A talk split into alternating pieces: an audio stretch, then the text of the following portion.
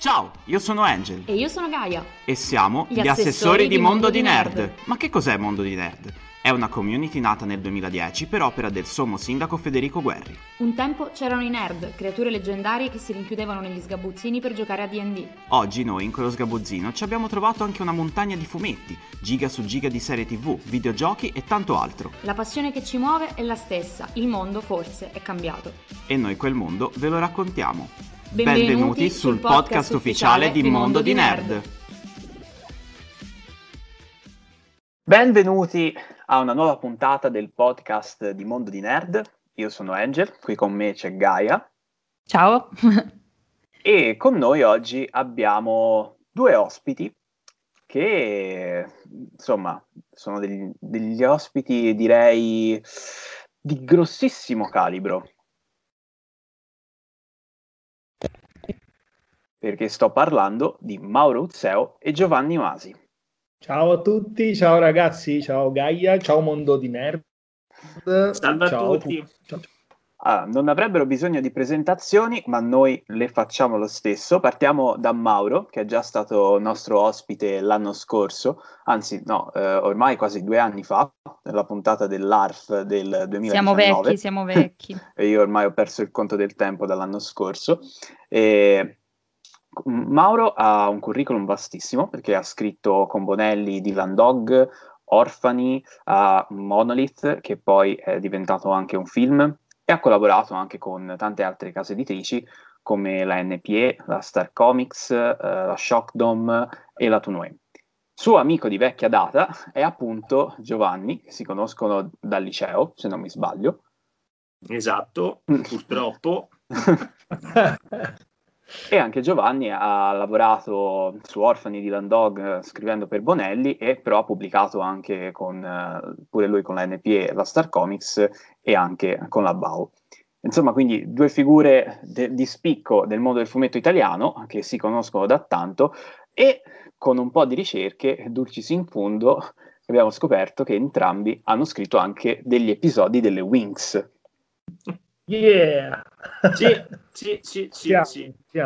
Che tra l'altro ne stavamo parlando 5 minuti fa, io e Giovanni, è incredibile.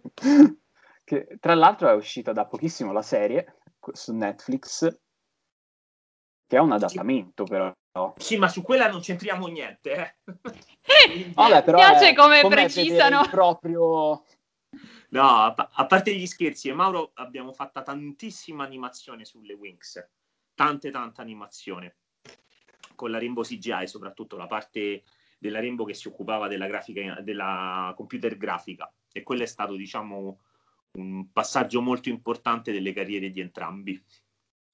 Ma ci sono parecchi sceneggiatori italiani che poi tra l'altro magari ritrovi appunto in Bonelli, o comunque che poi si sono fatti un nome, che poi li ritrovi e scopri che hanno, cioè, un curriculum e poi al lato le Winx, cioè di animazione ce n'è tanta, ma le Winx ci sono sempre nei curriculum.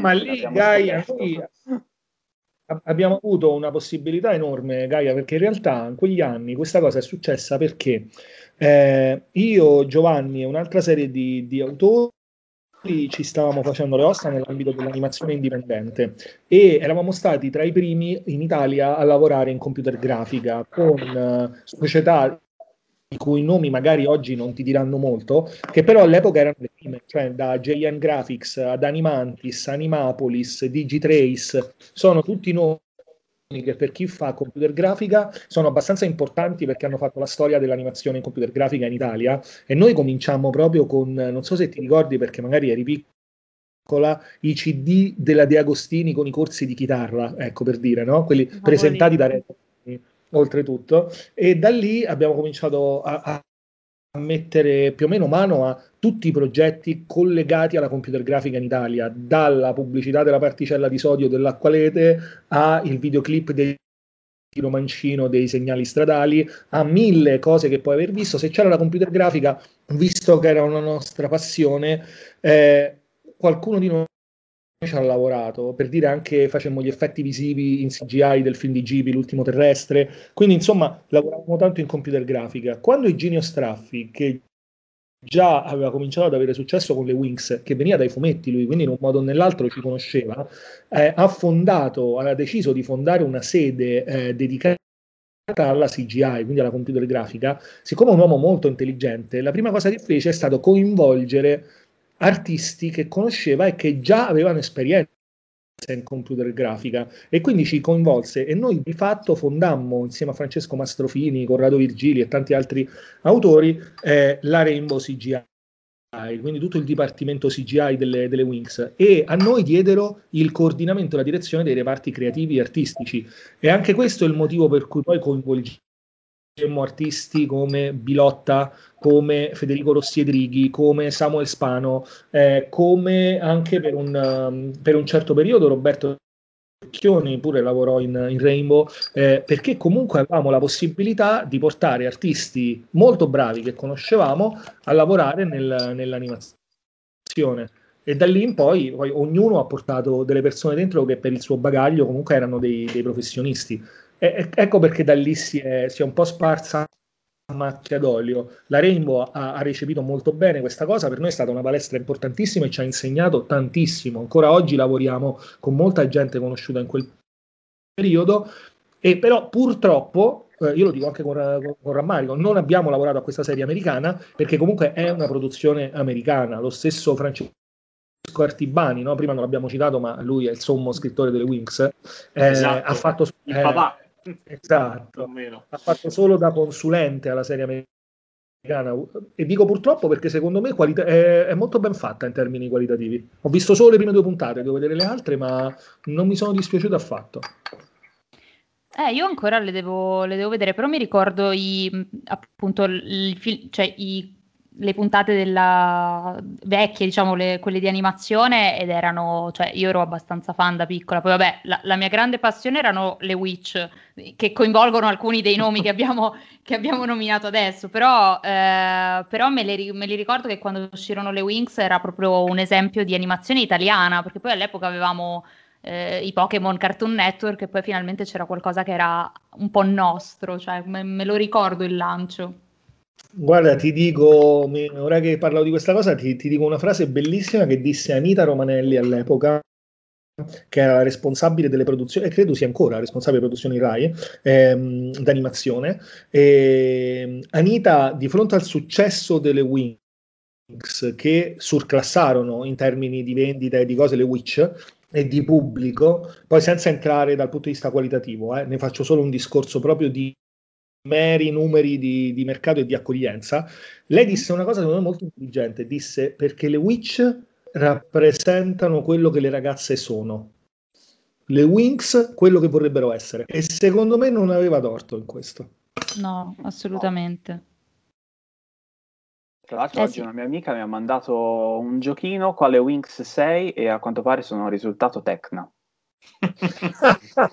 Senti, allora Tecna è una delle nostre favorite, sempre stata. E perfetto. Infatti, per questo salutiamo, se mai sentirà questa live, la nostra collega Francesca Cireggia, con cui abbiamo parlato fino a poco fa in chat, e Francesca lamentava il fatto che sulla serie live action che c'è adesso non c'è Tecna, che è una roba di disperazione terrificante, perché anche per noi era la nostra preferita. Io ho visto il mondo del Twitter che era in lutto quando c'è stato il trailer. Infatti, no, anch'io è uno dei motivi che mi sta facendo un po' aspettare per guardarla, perché comunque non mi ricordo qual era la mia preferita. No, sì, infatti. Poi però girami il link del quiz, perché io su queste cose mi diverto veramente tanto. Veramente tanto. Ok. Ma comunque siamo qui non solo per parlare delle Winx, ma anche per una vostra uscita che riguarda un crossover molto importante, perché mette insieme il mondo del fumetto americano e quello del fumetto italiano. In seguito all'uscita del 2019 di Batman e Dylan Dog è uscito da pochissimo Flash e Zagor, scritto da voi due.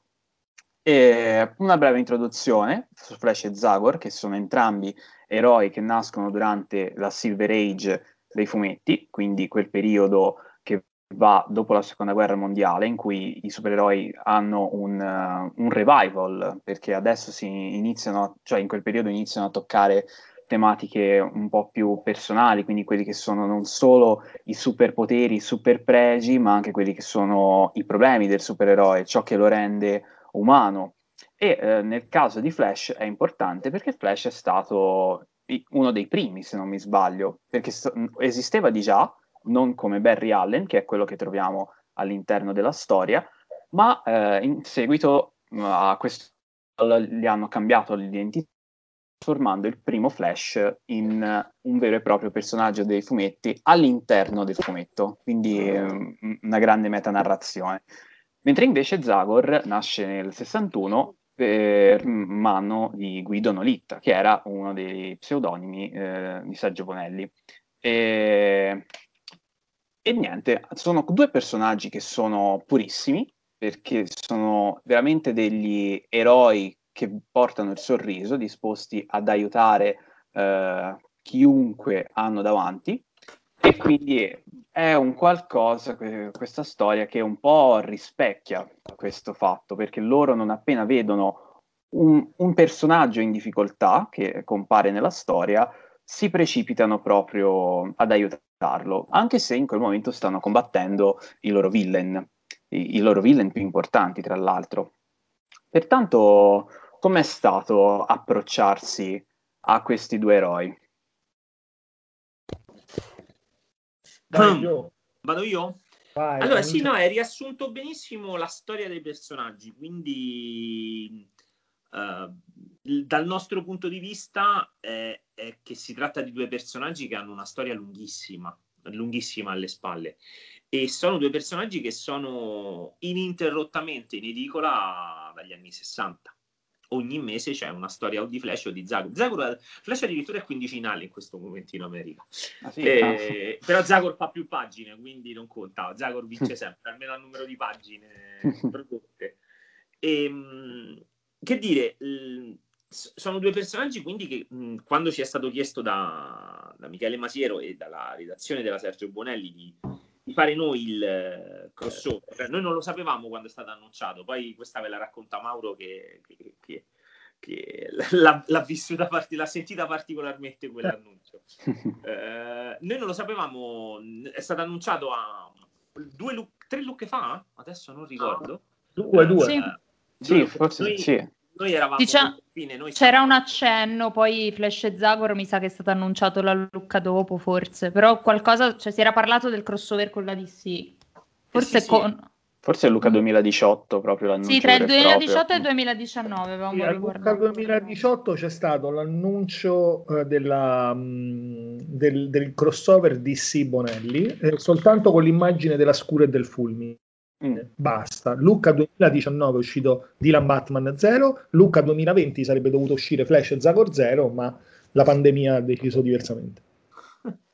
E noi quando è stato annunciato non lo sapevamo che saremmo stati noi gli autori, e quando siamo stati chiamati dalla redazione, io ancora me lo ricordo, mi arriva questa telefonata, stavo a prendere il bimbo a scuola, mi arriva questa telefonata di Michele Masiero, del direttore editoriale da Bonelli, che mi telefona e mi fa: Giovanni, tutto a posto? Faccio sì Michele, dimmi tutto. Pensavo fosse qualcosa del confine, eravamo proprio col lancio del confine, stavamo insomma organizzando le ultime cose, e mi fa questa domanda, mi fa semplicemente questa domanda, senti, ma tu che ne sai di Flash? E io gli rispondo ah, e lui fa fine della telefonata. Questa è stata la lettera di incarico di Michele. No, giuro, non ci siamo detti di più. Perché era chiaro che insomma c'era tanto da fare, quindi per me almeno è stata un'emozione forte, perché mi ha preso completamente in contropiede e significava mettere mano a due personaggi che magari sono meno conosciuti rispetto dal grande pubblico, perché hanno avuto meno riscontro mediatico anche su altri media. Flash è molto particolare come riscontro mediatico, tra i film, le serie TV, insomma ci siamo accorti che su Flash abbiamo dei lettori molto stratificati.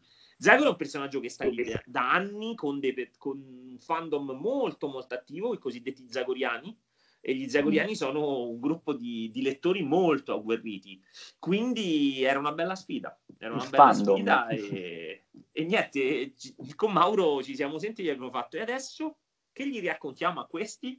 E da lì poi è partito. Volevamo in realtà, prima di essere sicurissimi di dire di sì, volevamo avere una buona storia e insomma ci abbiamo messo un pochino, però poi è andato molto liscio la lavorazione, quindi siamo contenti insomma di come sta andando. Mauro? Cioè?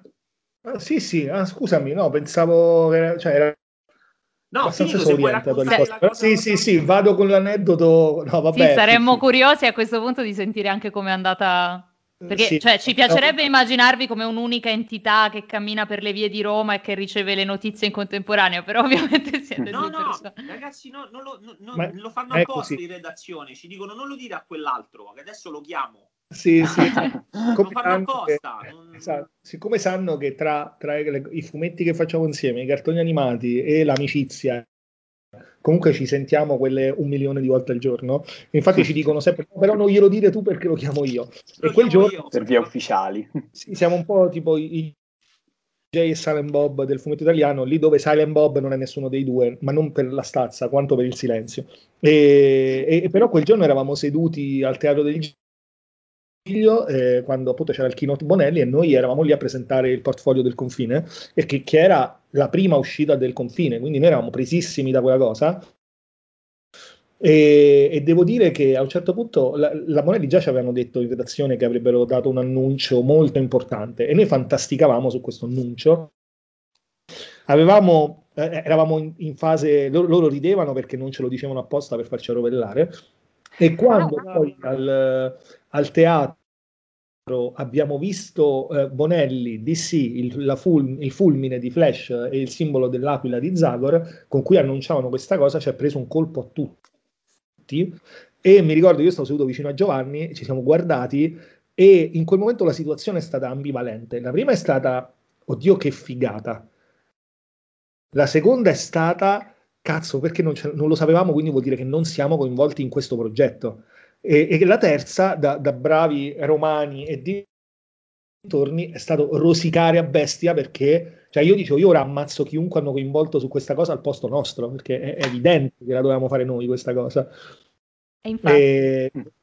ovviamente quando dico evidente la dobbiamo fare noi, ovviamente scherzo, perché è pieno di professionisti che potevano farla, però dentro di noi, sai, quell'impeto di rosicata bonaria comunque c'era. E quando una settimana dopo Lucca circa, insomma, ripresi un po' tutti dalle varie febbre che te prendi sempre quando vai a Lucca, poi ci hanno chiamato, ce l'hanno detto, e ovviamente ha preso un colpo a entrambi. Ma arrivano sempre queste telefonate a sorpresa di Michele Masiero, il nostro direttore editoriale, che una volta ci dice: quanto ne sai di Dampyr? E l'attimo dopo sei a bordo. Quanto ne sai di Flash e Zagor? Però lo sapevano. È sempre così. Esatto. Sì, ma secondo me ormai Michele lo sa, ci si diverta apposta. Magari un giorno vi dirà: quanto ne sai di argomento a caso, e poi era veramente che voleva una curiosità su quell'argomento. Ma sicuro, ma va bene, va bene. Una consulenza. No, ma mi colpisce comunque sapere che fino all'ultimo hanno tenuto il segreto anche con voi di tutta la questione appunto del mega annuncio, perché io ogni volta... mi colpisce tanto come la Bonelli negli ultimi anni stia tirando fuori un annuncione dopo l'altro, e io penso: cavoli, vabbè, allora tutte le persone coinvolte l'avranno, cioè saranno tutti, non lo so, e invece in realtà c'è questa cosa che è anche bella, nel senso che c'è un po' di segretezza per poi dare la notizia così, perché ovviamente non era trapelata da nessuna parte, nessuno poteva magari immaginarselo, se non forse in pochi, quindi insomma wow, cioè. Beh, allora Gaia, ti devo dire una cosa, è che non è che, cioè, quando un'azienda come la Bonelli fa questo tipo di accordo, e io e Mauro lo sappiamo perché l'abbiamo dovuti firmare, ci sono delle NDA grosse come casa mia, insomma, in ballo, ok? Quindi sono molto attenti a chi lo dicono, anche ai collaboratori più stretti, e dall'altra parte c'è anche un gioco a farti un po' lo scherzo quando c'è un annuncio grosso, perché magari avevano già ragionato su chi poteva essere l'autore, ma te lo vogliono dire un po' più in là, ma quello fa parte anche di un clima molto cordiale che noi abbiamo con la redazione, ok? Mm-hmm. Io non ho saputo fino all'ultimo che avremmo dovuto fare la presentazione del film di Dampyr a Lucca. E ancora mi prendono in giro in redazione che me l'hanno detta all'ultimo apposta, proprio perché così era, si sapeva che doveva fare questa cosa, ma nessuno aveva detto a me, Mauro, che avremmo dovuto parlare io e lui. Mauro è molto bravo a improvvisare certe cose, io molto meno. Quindi, ma ci sta, fa parte delle cose, quindi, di quell'ambiente che per fortuna c'è, e almeno per adesso riusciamo a gestire anche questo tipo di progetti con attenzione, perché lo spoiler è sempre dietro l'angolo e l'annuncite è una brutta bestia. Ci sono un sacco di nostri colleghi che annunciano troppe cose, tutto insieme, quello non va mai bene. Quindi con calma. Certo, no, anche perché insomma bisogna anche creare l'aspettativa. E a tal proposito, visto che mi avete un po' anticipato una domanda che vi avrei fatto dopo, cioè si fa presto a passare da crossover a cross mediale, faccio un attimo una parentesi perché cavalcando quest'onda degli annunci Bonelli, perché voi in realtà siete sceneggiatori che intanto cioè voi vi coordinate tra di voi come sceneggiatori, e mi interesserebbe capire come, ma anche come in base ai vari progetti che sono anche progetti cross mediali, e qui arriviamo anche a due dei progetti che avete appunto nominato, cioè Il Confine e il film di Dampyr, che portano la vostra firma comunque, quindi mi interesserebbe sapere come fate anche, cioè, vista la sintonia che chiaramente c'è, settimana scorsa avevamo ospiti altri due autori, cioè Francesco Guarnaccia e Roberto Dagnano, che anche loro hanno un bel rapporto tra di loro e ci hanno spiegato un po' come la loro sceneggiatura non fosse esattamente classica, fosse un dialogo un po' meno impostato. È così anche per voi? Come lavorate a queste cose? Domanda difficile. Comunque quanto è bello è Party Hard. Sì. È bellissimo, è divertentissimo. La scorsa puntata è stata demenziale. Loro sono meravigliosi. Scusa Gio, vai. No, è così, prendo tempo. Allora, non è facilissimo perché... vado in ordine. Io e Mauro ci conosciamo davvero tanto tempo, appunto come dicevate voi. E abbiamo avuto due percorsi molto simili, professionali, a tratti paralleli, a tratti insieme, sviluppando vari progetti. Abbiamo però un approccio al lavoro abbastanza complementare, ok? Quindi quando noi lavoriamo su un progetto, la prima cosa che cerchiamo di fare è capire come affrontare quel progetto, perché se affronti un fumetto non è la stessa cosa di affrontare un film in live action, e non è la stessa cosa di affrontare una serie animata e bla bla bla. Quindi la prima cosa che facciamo è cerchiamo di fare al meglio questa cosa in base all'esperienza che abbiamo. Il modo di sceneggiare e il modo in cui affrontiamo i progetti sono due cose diverse, cioè il modo di sceneggiare fondamentalmente, io e Mauro abbiamo appunto figli anche del fatto che siamo stati tanto in animazione, abbiamo il pallino di non aver problemi a riscrivere, ok? Molto spesso la parte di riscrivere è quella un po' più faticosa, se magari hai fatto solo fumetti, invece nel cinema, e soprattutto nel cinema d'animazione, riscrivere è la norma, quindi una volta che io e Mauro abbiamo fatto il soggetto parlandone, poi si va di scalette, di soggetti, di tavole, ma essenzialmente è un rimpallo continuo. Io posso fare la prima bozza, Mauro la sistema, poi me la rigira e poi andiamo avanti. E la cosa buona è che tutti e due abbiamo sempre come obiettivo la bontà del progetto, ok? Quindi mai un problema di egocentrismo sulla scrittura, mai. E la bontà del progetto è che se ti dice bene ti basta 1-2 revisioni, se ti dice male ti toccano 8 riscritture, cosa che succede regolarmente e quindi non lo puoi prevedere prima. Fondamentalmente ti rimbocchi le maniche e vai avanti finché non ottieni quello che vuoi. Quindi la nostra stella polare è sempre la bontà del progetto, che significa quindi che non c'è un grosso egocentrismo all'interno della scrittura tra i due, quindi e c'è anche un'enorme fiducia. che significa che ci sono delle cose che magari io faccio un po' meglio e ci sono delle cose che Mauro fa un po' meglio, quindi se nelle cose in cui Mauro fa un po' meglio, lui è molto forte nella, nelle scene, ha una sensibilità sulle scene che ti dice qui ho bisogno di più emozione, questa deve essere una cosa che resta più impressa sul lettore, e lui è molto attento da questo punto di vista. Quindi se lui mi dice guarda Giorgio, abbiamo bisogno di più pagine per fare meglio questa scena, bisogna trovare le più pagine. Perché dico le più pagine se stiamo parlando di un fumetto? Perché io dall'altra parte sono più forte su quella che è la struttura narrativa, quindi tendenzialmente ho più attenta la mappa di dove andiamo da A a Z, quanto tempo ci vuole per fare quel passaggio nella trama, perché la facciamo a quel punto e non magari 5 pagine dopo o 5 pagine prima, per avere una struttura solida narrativa. E questo è in generale, poi non è sempre così, perché magari Mauro mi può dire guarda no, sta cosa la dobbiamo spostare alla fine perché non va bene qua, oppure io posso dire sta scena è un po' moscia, cerchiamo di dargli un po' più di peso. Quindi questo è il modo in cui lavoriamo. E tendenzialmente questo approccio lo portiamo in tutti i progetti.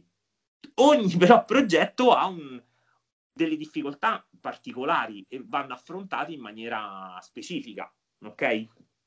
Quindi quando tu mi fai la domanda sul cross mediale, non è facilissima, perché se tu fai un crossover con due personaggi enormi come Flash e Zagor, stai attento ad alcune cose.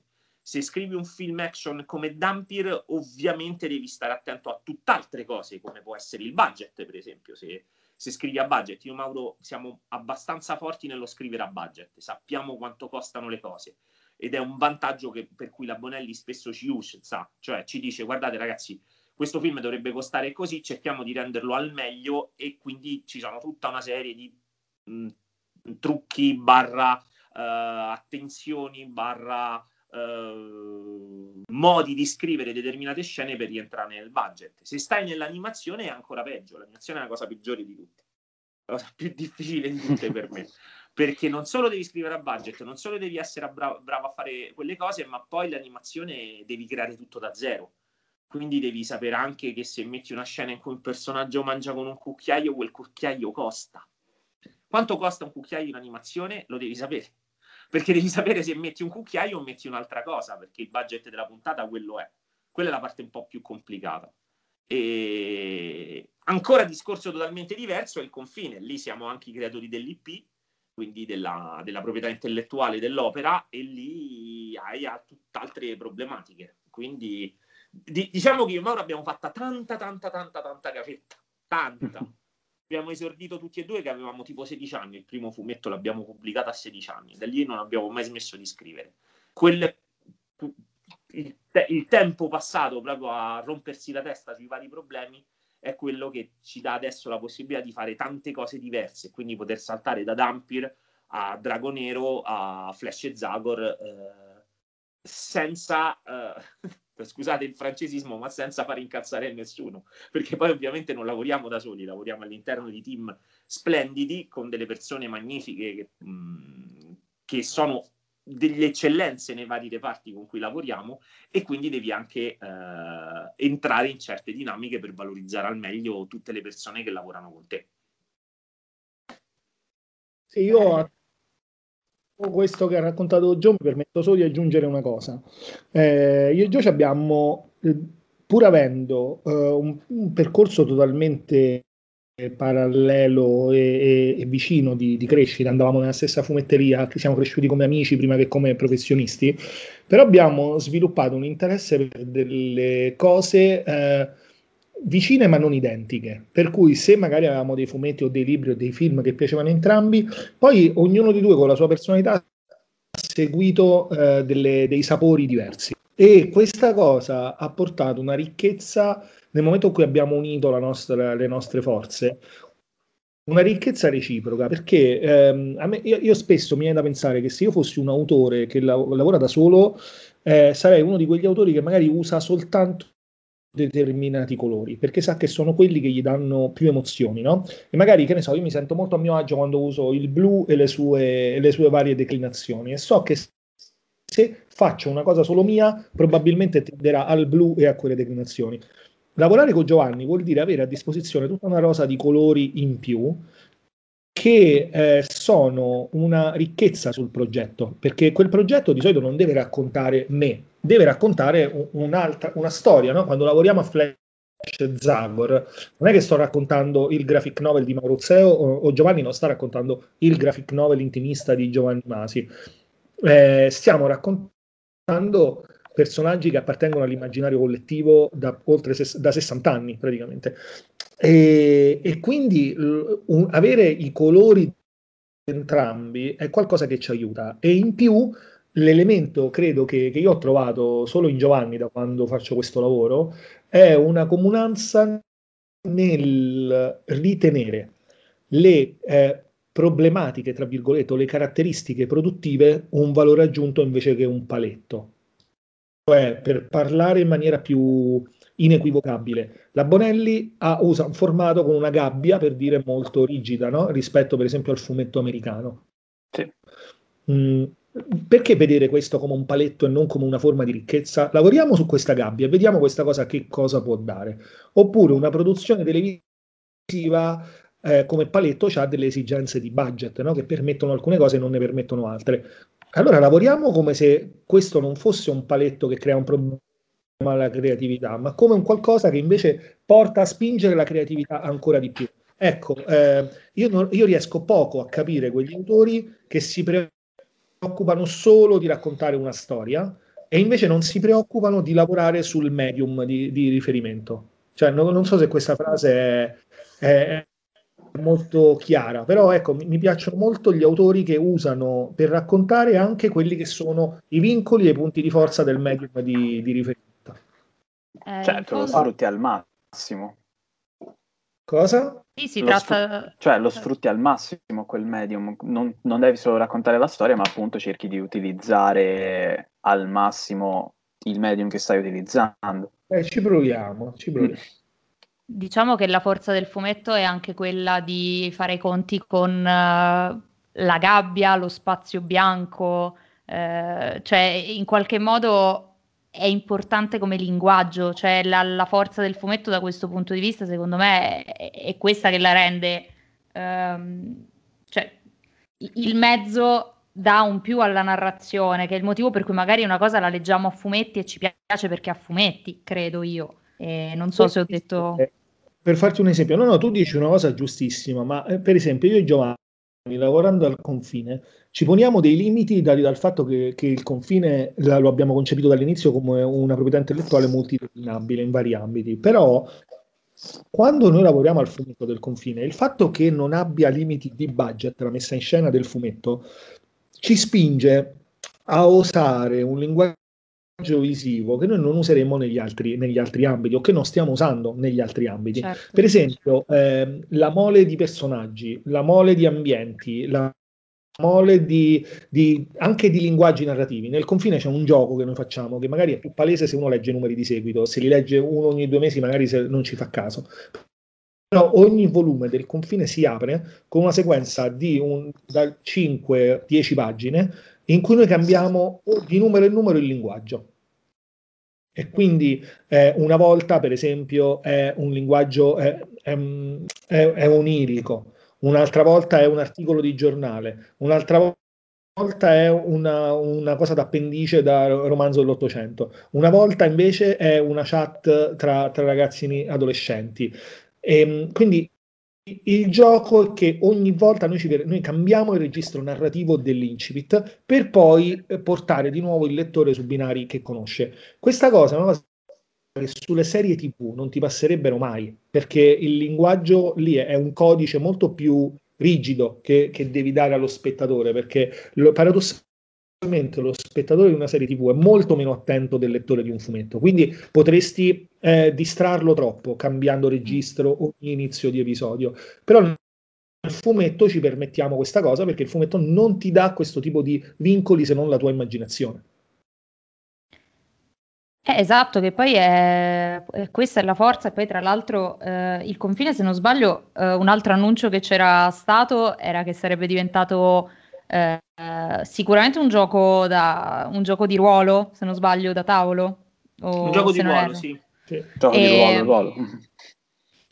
E sarò un sacco curiosa di vedere come questa cosa si adatterà ancora a un mezzo diverso, cioè la potenza qua, altro che cross mediale, forse possiamo già parlare di transmediale, perché direi che voi puntate anche molto su... Mi ricordo quando avete fatto la presentazione a Lucca del Confine che insistevate molto anche sul fatto che i fan si facessero le loro teorie, che si venisse a creare appunto una struttura che coinvolgesse più elementi. E questa cosa veramente, secondo me, per ora col fumetto la state facendo, perché state creando un mistero, appunto giocando con il mezzo fumetto, e poi sarà divertente vedere come si giocherà con gli altri mezzi. Sì, mi piace questa cosa che dici, che col fumetto, col confine un po' ci si gioca, mi diverte come approccio. Sono contento che da lettrice lo vivi così, era un po' una delle cose che volevamo, una partecipazione attiva di chi ci segue su questa avventura. Mi piace questa cosa del gioco, il confine, quando abbiamo deciso con Mauro di renderlo questo enorme affresco narrativo in cui in realtà noi seguiamo nel fumetto la maggior parte della trama, ma ci sono varie zone di questa storia più grande che abbiamo deciso di affrontare con altri, appunto, con altri linguaggi, con altri medium, quindi come la prosa, perché stiamo scrivendo il romanzo, come la serie TV che sarà molto vicino al fumetto, ma come diceva Mauro dovremmo adattare alcune cose del fumetto alla serie TV, perché sì, gli spettatori delle serie TV tendenzialmente sono un po' più distratti dei lettori dei fumetti e quindi bisogna lavorare sull'attenzione dello spettatore in maniera diversa da come lavori sull'attenzione del lettore, o nel gioco di ruolo che stiamo sviluppando con i ragazzi di Raven, che uscirà sotto il marchio del richiamo di Cthulhu, quindi sotto il marchio del secondo gioco più importante al mondo di ruolo dopo D&D, in alcuni paesi anche il primo. Quindi come espansione, sostanzialmente? Come una sorta... espansione barra standalone, tutte e due. Okay. Lo stiamo progettando come entrambe le cose. Lo puoi giocare come espansione o lo puoi giocare come gioco singolo. E questo pure è una cosa che ci siamo messi, che lo rende un po' più complicato di una sola espansione o barra di un solo gioco singolo, ma ci divertiva moltissimo dare questa ambiguità, perché è un vantaggio, secondo noi, per chi approccerà quella storia del confine raccontata con quel linguaggio. E quindi mi diverte questa cosa che traspaia ai lettori, che innanzitutto io e Mauro ci divertiamo da matti sul confine, quindi speriamo che i lettori si divertano con noi a seguirci in questi cambi anche di registro, di linguaggio, di media, insomma, vediamo come evolve. La pandemia ci ha un po' fermato sulla produzione, non tanto perché stiamo uscendo regolarmente, però ovviamente con tutti i ritardi che magari si sono accumulati, dovremmo recuperare tranquillamente quei pochi ritardi e dovremmo uscire a breve, insomma, con le cose nuove sul confine.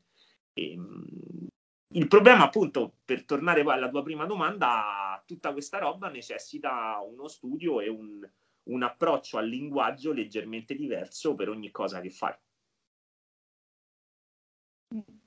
Certo, tra l'altro, e qua mi ricollego ancora all'argomento principale, che è il crossover tra Flash e Zagor, è anche difficile approcciare, cioè immagino sia difficile riuscire a mettere insieme dei linguaggi diversi anche quando si tratta dello stesso mezzo, cioè il fumetto Flash Zagor è un fumetto, Flash parte dai fumetti, Zagor è un fumetto, però sono due immaginari per certi versi diversi, cioè in qualche modo hanno lo specifica...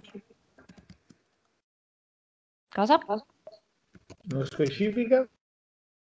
No, dico nel volume, cioè nel fumetto ci sono delle pagine che specificano un po' di cose sui personaggi, perché ovviamente questo è una specie di teaser, cioè di quello che succederà dopo, e in qualche modo mi è sembrato di percepire che due immaginari che sembravano diversi, o comunque due personaggi che sembravano magari all'apparenza diversi, in realtà sono molto più simili di quanto si pensi. E mi viene anche in mente che voi siete in qualche modo degli sceneggiatori italiani che vanno a scrivere un fumetto americano, comunque un fumetto che è un incontro tra un fumetto italiano e un fumetto americano, cioè è un po', è una roba nuova, quindi mi chiedevo come vi foste approcciati anche a questo tipo di, cioè se, se per voi è stato quasi naturale, avete trovato un modo diverso di scrivere oppure...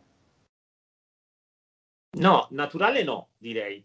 Nel senso, il fumetto americano ha, per restare sempre sulla cosa dei linguaggi, il fumetto americano ha un linguaggio suo, molto standardizzato, ok? Ha fogliazioni diversi, formati diversi, approcci ai tempi narrativi diversi. Il fumetto Bonelli, dall'altra parte, è un fumetto monolitico nel suo modo di essere concepito, almeno sulle testate tipo Zagor, tipo Tex, quelle storiche. Ok, il formato Bonelli, la griglia, scusate, la gabbia a 6 vignette per 3 strisce e tutto quello che sa, insomma, è tutto quello che se sfogliate un fumetto Bonelli lo vedete, che ne so, bianco e nero contro colore, ok? Mm-hmm. Sì. Quindi no, naturale no, nel senso, non perché sia stato difficile, ma perché con Mauro abbiamo fatto una scelta abbastanza radicale. Cioè, quando ci hanno chiesto di fare questa cosa, noi abbiamo deciso di non fare nessun tipo di operazione da Elseworld. Gli Elseworld sono quei fumetti in cui Batman tipo lo metti nella Londra vittoriana, ok? O lo sposti nel tempo, nello spazio, fai Batman Ninja, c'è stato un progetto d'animazione che, con Batman e Joker che finiva, ok, quelli sono gli Elseworld. Noi non abbiamo voluto fare nessun tipo di Elseworld, noi abbiamo voluto fare una storia di Flash che poteva paradossalmente finire sul mensile di Flash in questo momento senza problemi, e una storia di Zagor, cioè che potevi leggerla tranquillamente all'interno del mensile di Zagor. È ovvio che non sarà così perché è uno speciale Flash e Zagor, e quindi è una storia speciale, e quindi abbiamo un po' più di libertà rispetto a quello che è i due mensili, ma volevamo quei personaggi, non volevamo stravolgerli, non volevamo fare retcon, non volevamo riscrivere storie parallele, volevamo i due personaggi che si incontravano. Questo proprio per rendercela più semplice, abbiamo deciso anche però di farlo portandoci i linguaggi del fumetto americano e i linguaggi del fumetto Bonelli. Quindi Zagor pensa in balun di pensiero, e le didascalie sono didascalie diegetiche, cioè che ti servono a spostare nel tempo, che danno delle informazioni, insomma sono di un narratore onnisciente le didascalie di Zagor. Le didascalie di Flash sono i pensieri di Flash. Mm-hmm. E quindi sono quello che Barry pensa in quel momento, quindi non puoi andare nel futuro, non puoi andare nel passato, puoi fare delle ipotesi ma non puoi dire nel frattempo da un'altra parte, perché Barry dice nel frattempo da un'altra parte cosa? Non ci sto, non lo vedo. Ok, e quindi quella è stata una parte su cui un po' ce la siamo rischiata con Mauro, sinceramente, però ci divertiamo un mondo questa cosa, quindi no, è stato divertente e non è stato naturale perché comunque ci abbiamo dovuto fare una pensata e anche un po' di studio, cioè nel senso abbiamo riletti tanti numeri di Flash, Mauro, perché io Flash lo conoscevo meglio, io ho letto tanti numeri di Zagor, perché Zagor lo conoscevo peggio, e quindi abbiamo cercato di affrontare questo crossover che appunto adesso, come detto, è il teaser, che sembrava un crossover impossibile. Molti dei lettori di entrambi le fazioni hanno detto vabbè, ma che c'entrano questi due personaggi insieme? L'abbiamo pensato anche in Mauro, lì per lì abbiamo detto vabbè, ma che gli facciamo fare questi due insieme?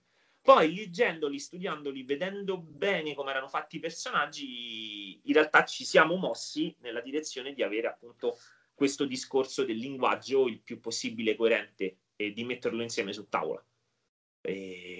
Sui personaggi lascio la parola a Mauro, va, se no parlo tutto sempre io. Oh, io aggiungo che quando ci hanno fatto notare che eravamo i primi due italiani a scrivere una storia di Flash, devo dire che ho ringraziato che l'avessimo già scritta, nel senso che non avevo messo a fuoco fino a quel momento che effettivamente in qualche modo era una responsabilità abbastanza grossa, la vivevamo già grande perché comunque erano, come dicevamo prima, due personaggi, sono personaggi importantissimi dell'immaginario collettivo, però Flash molto di più, ha inciso in tutto il mondo. Zagor però fa parte senza dubbio della storia del fumetto italiano, e quindi insomma voglio dire, era un impegno non da poco per me, anche emotivamente, voglio dire, ci ho chiamato mio figlio Zagor, quindi insomma ero, figurati se volevo fare una brutta storia di Zagor quindi è vero contesto... cosa? Che hai chiamato tuo figlio, perché c'era arrivata questa notizia a un certo punto, non sapevamo se tirarla fuori. Certo, non è una leggenda metropolitana, mio figlio si chiama Giuseppe Zagor Uzzeo, e quindi GZ per gli amici, ma GZ. Zagor è nel suo nome. E, comunque, quando abbiamo cominciato appunto a lavorare abbiamo veramente fatto i compiti, cioè non ci bastava leggere le migliori storie dei due personaggi, no? Prima di metterci al lavoro, ma abbiamo proprio chiesto a Bonelli di darci il tempo di studiare bene, e per studiare bene intendo che mentre Giovanni leggeva tutti i numeri di Zagor, io leggevo tutti i numeri di Flash, quindi dall'86, da quelli usciti dall'86 che erano quelli post-crisis, cioè da quando è stato un po' ridefinito l'universo di DC con quel primo maxi evento, io ho recuperato tutti i numeri di Flash usciti, ma proprio comprandoli uno ad uno e leggendoli. Sono 30 anni di storia. Sì. Sì, ma infatti sembravamo due psicopatici io e Giovanni in quel momento, perché chiunque ci chiedesse cosa state facendo, io rispondevo sto leggendo Flash, e Giovanni diceva sto leggendo Zagor. E per comunque quello che dice Giovanni è vero, non volevamo fare un Elseworld che sarebbe stata magari la carta più facile, no? Ma volevamo proprio fare due storie di quei due personaggi, quindi l'unico motivo che avevamo era trovare la storia nei personaggi, cioè in quella che era la loro storia editoriale. E infatti non c'è nulla che non è all'interno del nostro crossover che non è già nelle due serie. Noi abbiamo pensato tutti gli elementi stanno qui e noi non ce ne servono altri, perché leggendoli con passione ci siamo accorti che veramente non solo era possibile farli incontrare, ma era naturalissimo farli incontrare, perché comunque Flash e Zagor hanno un elemento in comune che noi accenniamo negli extra del numero 0, che per noi è stato veramente una chiave di volta. Cioè c'è un albo di... Mi piace raccontare questa cosa. C'è un albo di Flash in cui Flash a un certo punto pensa, inizia proprio così la storia, facendo vedere una vignetta verticale con una macchia rossa sul cielo, una striscia rossa, e in didascalia Flash dice Superman vola troppo alto nel cielo, poi si vede un'ombra scura e dice Batman invece si confonde tra le ombre della notte,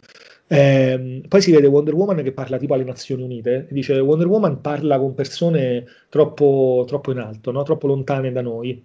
Poi, e tu giri pagina e praticamente vedi in questa doppia splash semplicemente Flash a Central City che in una giornata di sole corre in mezzo alla gente. E in didascalia dice io corro tra la gente. Ora, questa frase che praticamente ti racconta di Flash tantissimo, ti fa veramente capire che Flash è un eroe, è l'eroe della middle class. Scherzando, io e Gio diciamo il Bruce Springsteen dei fumetti di supereroi, dei supereroi, e che non perde mai questo contatto. Esatto, no? È Born to Run, soprattutto, esatto, è una delle run di Wade più belle, e è veramente quella roba lì. E Zagor è identico da questo punto di vista, perché Zagor è per antonomasia l'archetipo del viaggiatore. Zagor e Chico percorrono a piedi l'America, poi possono prendere per alcune avventure, possono salire su una barca, no? In altre possono muoversi a cavallo, ma è raro, mentre l'immagine iconica di Tex è di lui a cavallo, l'immagine iconica di Zagor e Chico è loro due che camminano per l'America, esplorandola a piedi, e molte storie di Zagor cominciano con lui che va a trovare un amico. Quindi Zagor non perde mai il contatto con gli altri, con gli esseri umani. E idem Flash, una delle cose che emoziona di più Giovanni e che infatti ha voluto fortemente inserire, e qua facciamo un piccolo spoiler, nella serie, negli albi che vedrete, è che Flash, sfruttando il suo potere di essere in un istante dall'altra parte del mondo e tornare, dopo che ha salvato qualcuno in difficoltà, gli gli porta il gelato, cioè gli porta qualcosa per farlo stare meglio, perché non si dimentica che una persona che ha subito un trauma magari ha bisogno di una coccola, ok? E Flash fa questa cosa, e poi entrambi, come cosa che non manca mai Giovanni di dimenticare, di sottolineare, è che sorridono entrambi. Non c'è quella famosa storia di Batman in cui Gordon scopre che sotto la maschera di Batman non c'è lui ma c'è Nightwing, perché lo vede sorridere per un attimo e dice non può essere. E invece Flash sorride sempre, esattamente come Zagor. E quando abbiamo scoperto questo singolo dettaglio, abbiamo capito che questo era il punto di partenza, più di un elemento narrativo, proprio un elemento caratteriale di questi due personaggi. Era questo il punto di incontro da cui partire.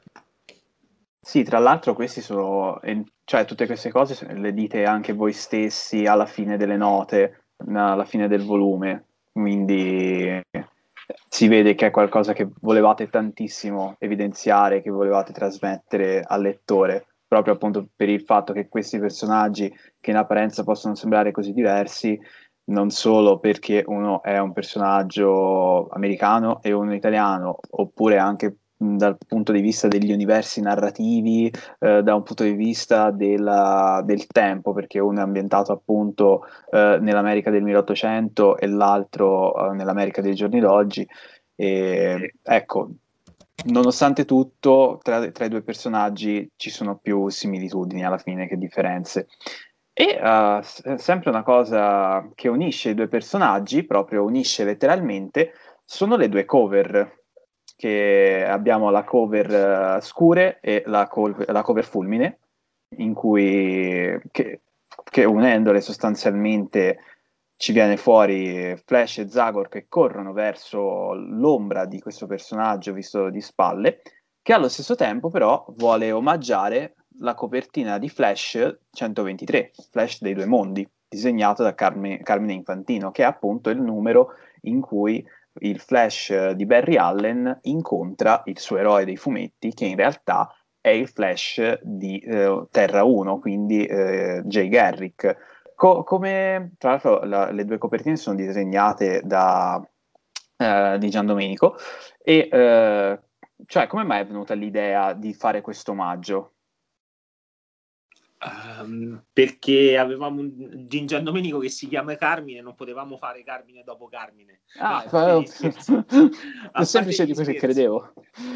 A parte gli scherzi, no, l'idea della doppia copertina sinceramente non mi ricordo esattamente quando ci è avvenuta, ma discutendo con Carmine, che ricordiamolo è stato l'uomo che nel Rebirth ha rilanciato Flash negli ultimi anni, quindi Carmine Di Giandomenico è un disegnatore di Flash a tutti gli effetti, forse uno tra i migliori, e anche Davide Gianfelice, che ha disegnato gli interni della nostra storia, è un altro disegnatore di Flash per la DC, ha fatto parecchi numeri durante la run di Carmine che alternavano, e non mi ricordo esattamente com'è nata la cosa della copertina, però l'occasione era troppo ghiotta, nel senso Flash dei due mondi è una copertina talmente iconica per chi legge fumetto americano, perché di fatto è la prima copertina che fonda il multiverso e quindi fonda quel concetto su cui tutti ancora campano, ma tutti, anche la Marvel, tutti insomma affondano, soprattutto in questo momento di serie TV,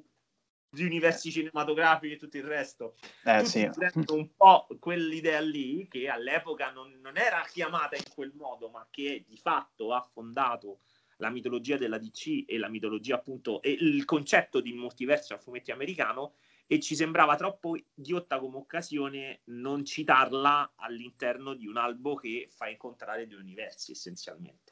Era troppo famosa quell'immagine all'interno dell'immaginario, per non usare Carmine appunto Di Giandomenico e rifargli fare Carmine Infantino, ci sembrava proprio un'occasione, ci sarebbe sembrata un'occasione sprecata. Per fortuna quando l'abbiamo detta c'è stata praticamente approvata subito. Carmine ha fatto 2 o 3 bozzetti per prendere un attimo le misure, soprattutto dei due personaggi, perché comunque era da incastrarli bene, ma secondo me il risultato è spettacolare. Sì. È finissimo quella doppia cover, ce l'ho qua davanti.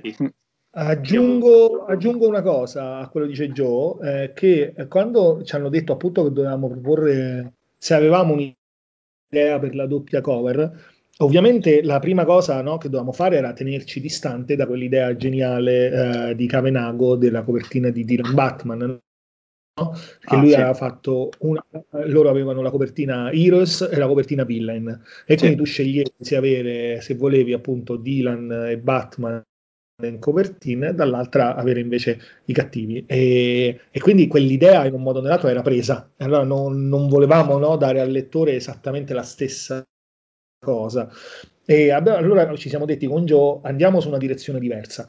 Ora quella copertina lì di Flash è talmente iconica, perché come ha ricordato Giovanni, no? per tutti i motivi che ha ricordato Giovanni, e noi, a parte che si prestava benissimo per essere splittata in due copertine, perché potevi dedicarne una a un eroe e una all'altro, e soprattutto però due motivi, diciamo, e poi a parte la cosa meravigliosa del fatto che Carmine, si chiamavano entrambi Carmine gli autori di quella copertina, però c'erano due elementi che ci avevano fomentato molto. La prima è che, come stavate anche dicendo, quell'albo in un modo o nell'altro segna l'inizio del multiverso, e quindi senza quell'albo non ci sarebbe stato Flash Zagor, perché quell'albo per la prima volta ha raccontato di due mondi diversi, anche editorialmente parlando, che si incontravano, e quindi ogni storia del genere è un po' debitrice di quella storia lì.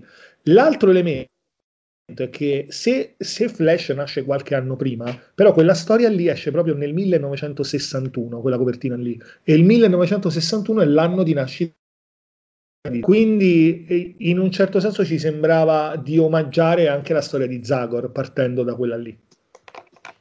È una serie di bellissime coincidenze. Sì,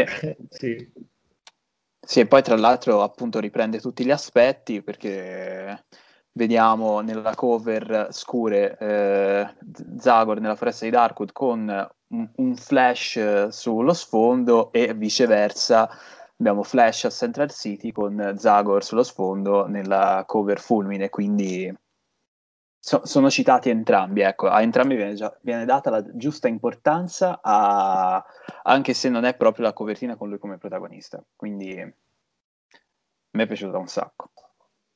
Bene.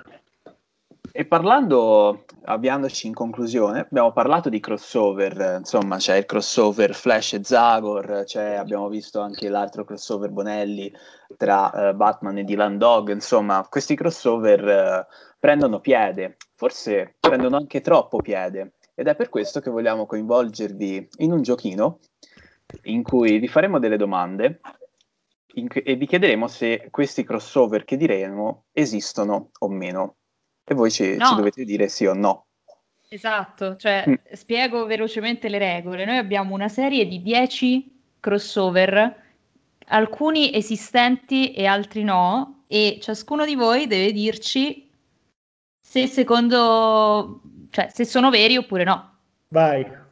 Ok, chi parte? Gaia, vai te. Ok. Allora, partiamo con Batman featuring le Teenage Mutant Ninja Turtles. Sì, l'ho letto. Anch'io. Ok. Ed è vero, esiste il crossover tra Batman e le Tartarughe Ninja.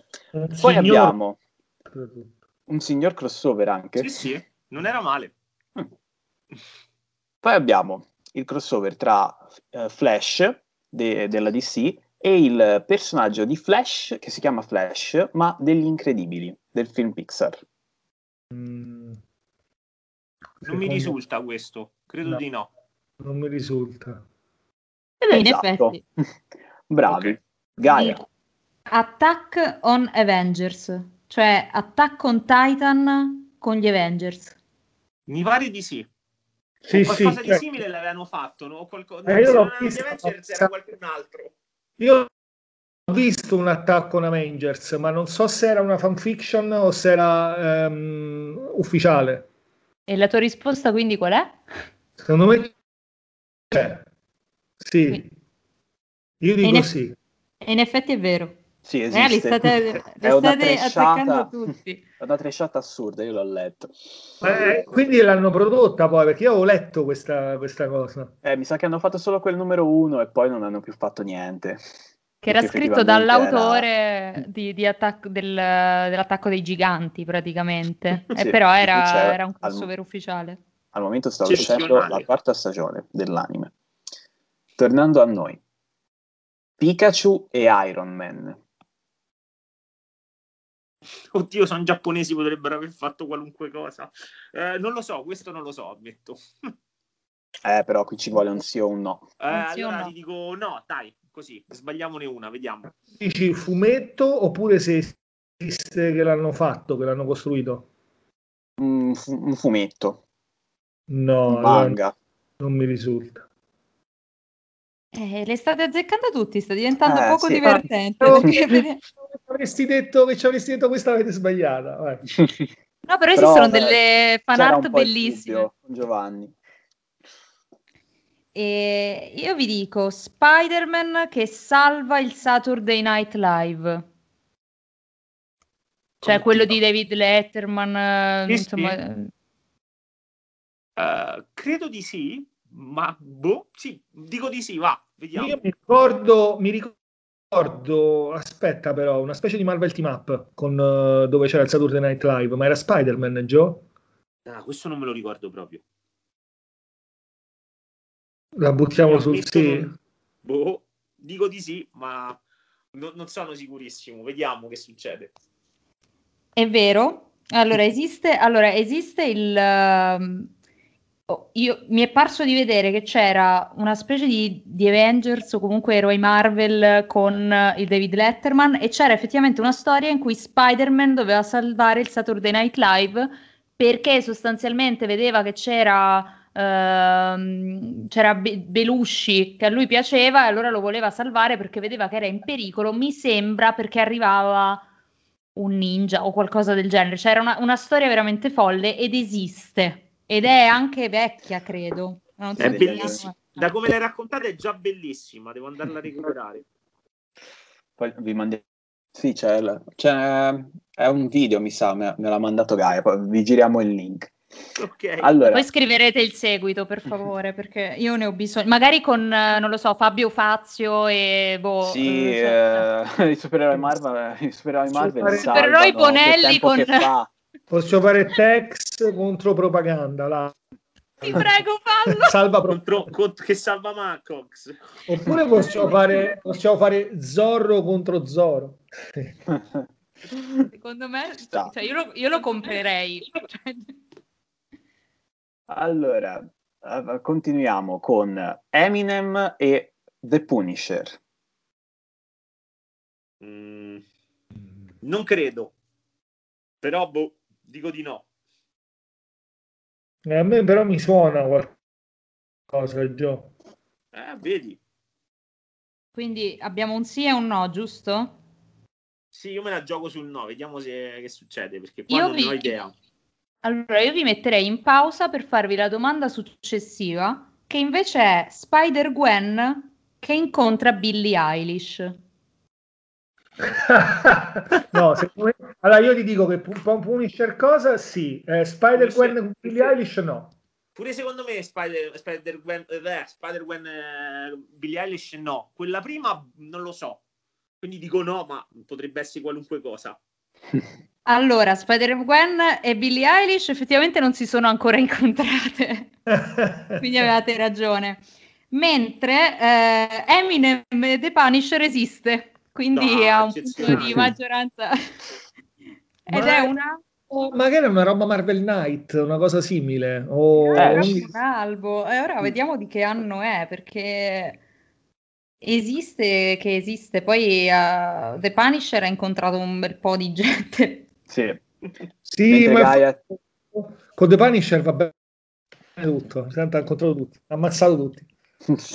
Mentre Gaia cerca l'anno del 2009, un albo conclusivo, un albo autoconclusivo del 2009. Decente, dai. Da Fred Van Lent e disegnato da Salvador Larroca. Bello. Per la campagna di marketing. Era bravo. E poi ha fatto questo, dice. Ah no, magari è un grande album, non lo so, è come Superman Mohamed Ali, che è fichissimo come crossover, quindi boh, non lo so. Sì, però mi era sfuggito questo Guardian, quindi non lo so proprio. Era una campagna di marketing per l'uscita del sesto album in studio del rapper, album, non albo, vabbè, siccome si parla di fumetti hanno scritto albo, del rapper appunto Eminem, quindi esiste. Ma dai. Il prossimo, Arci della Arci Comics versus Predator. Sì, questo esiste, mi sa. Oddio, io sapevo Arci contro il Punisher. Perché tu... Arci ha visto tutti, quindi là me la butto. Cioè Arci ha incontrato la chiunque.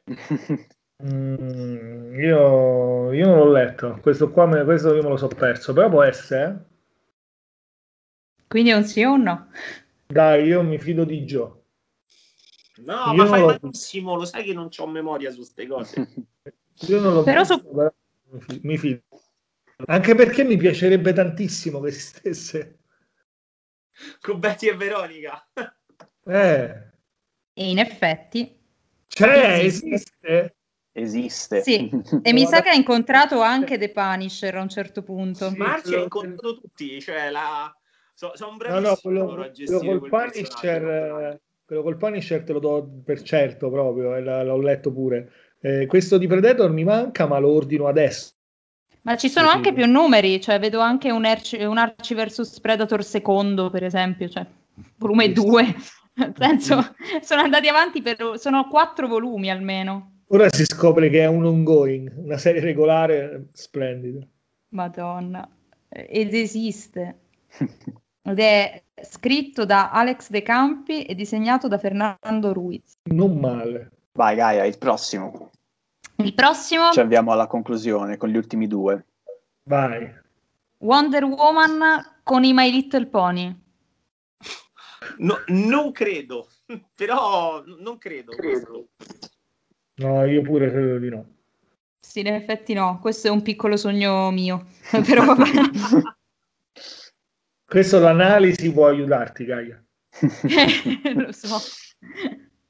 L'ultimo, vai. Il Doctor Strange che incontra Sherlock Holmes.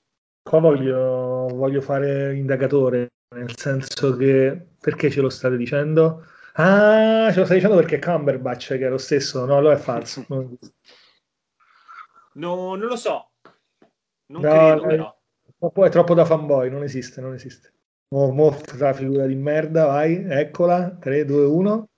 No, in effetti non esiste. Ah! Anche qui è un sogno di Gaia che vuole che il Doctor Strange di Cumberbatch incontri il Sherlock Holmes di Cumberbatch. Però Sherlock Holmes è un personaggio che nella DC è comparso in più occasioni, leggevo. Cioè, comunque ogni tanto... È un personaggio esistente. Però c'è da dire che, Gaia, sarebbe tutto veramente perfetto qualora si incontrassero a cavallo dei miei minivani. Sì, esatto. E poi vanno a trovare Dylan Dog, che è un altro indagatore, per cui fanno un team up meraviglioso. Questo sarà quello che mi sognerò stanotte. Sì, esatto. E vabbè, siete stati bravi, quindi avete reso, cioè, tanto avete reso interessante tutti questi mondi, tanto avete reso noioso il nostro gioco, perché in effetti sapevate tutto. Però a questo punto vi chiedo di inventarvi un crossover folle qui su due piedi. Ah, ma io ce l'ho già il mio sogno e lo voglio proporre. Se andasse bene Flash Zagor, io voglio a tutti i costi fare un altro crossover Bonelli DC che è Giulia contro Lobo. Quindi bello. Io approvo tantissimo questa scelta di Mauro.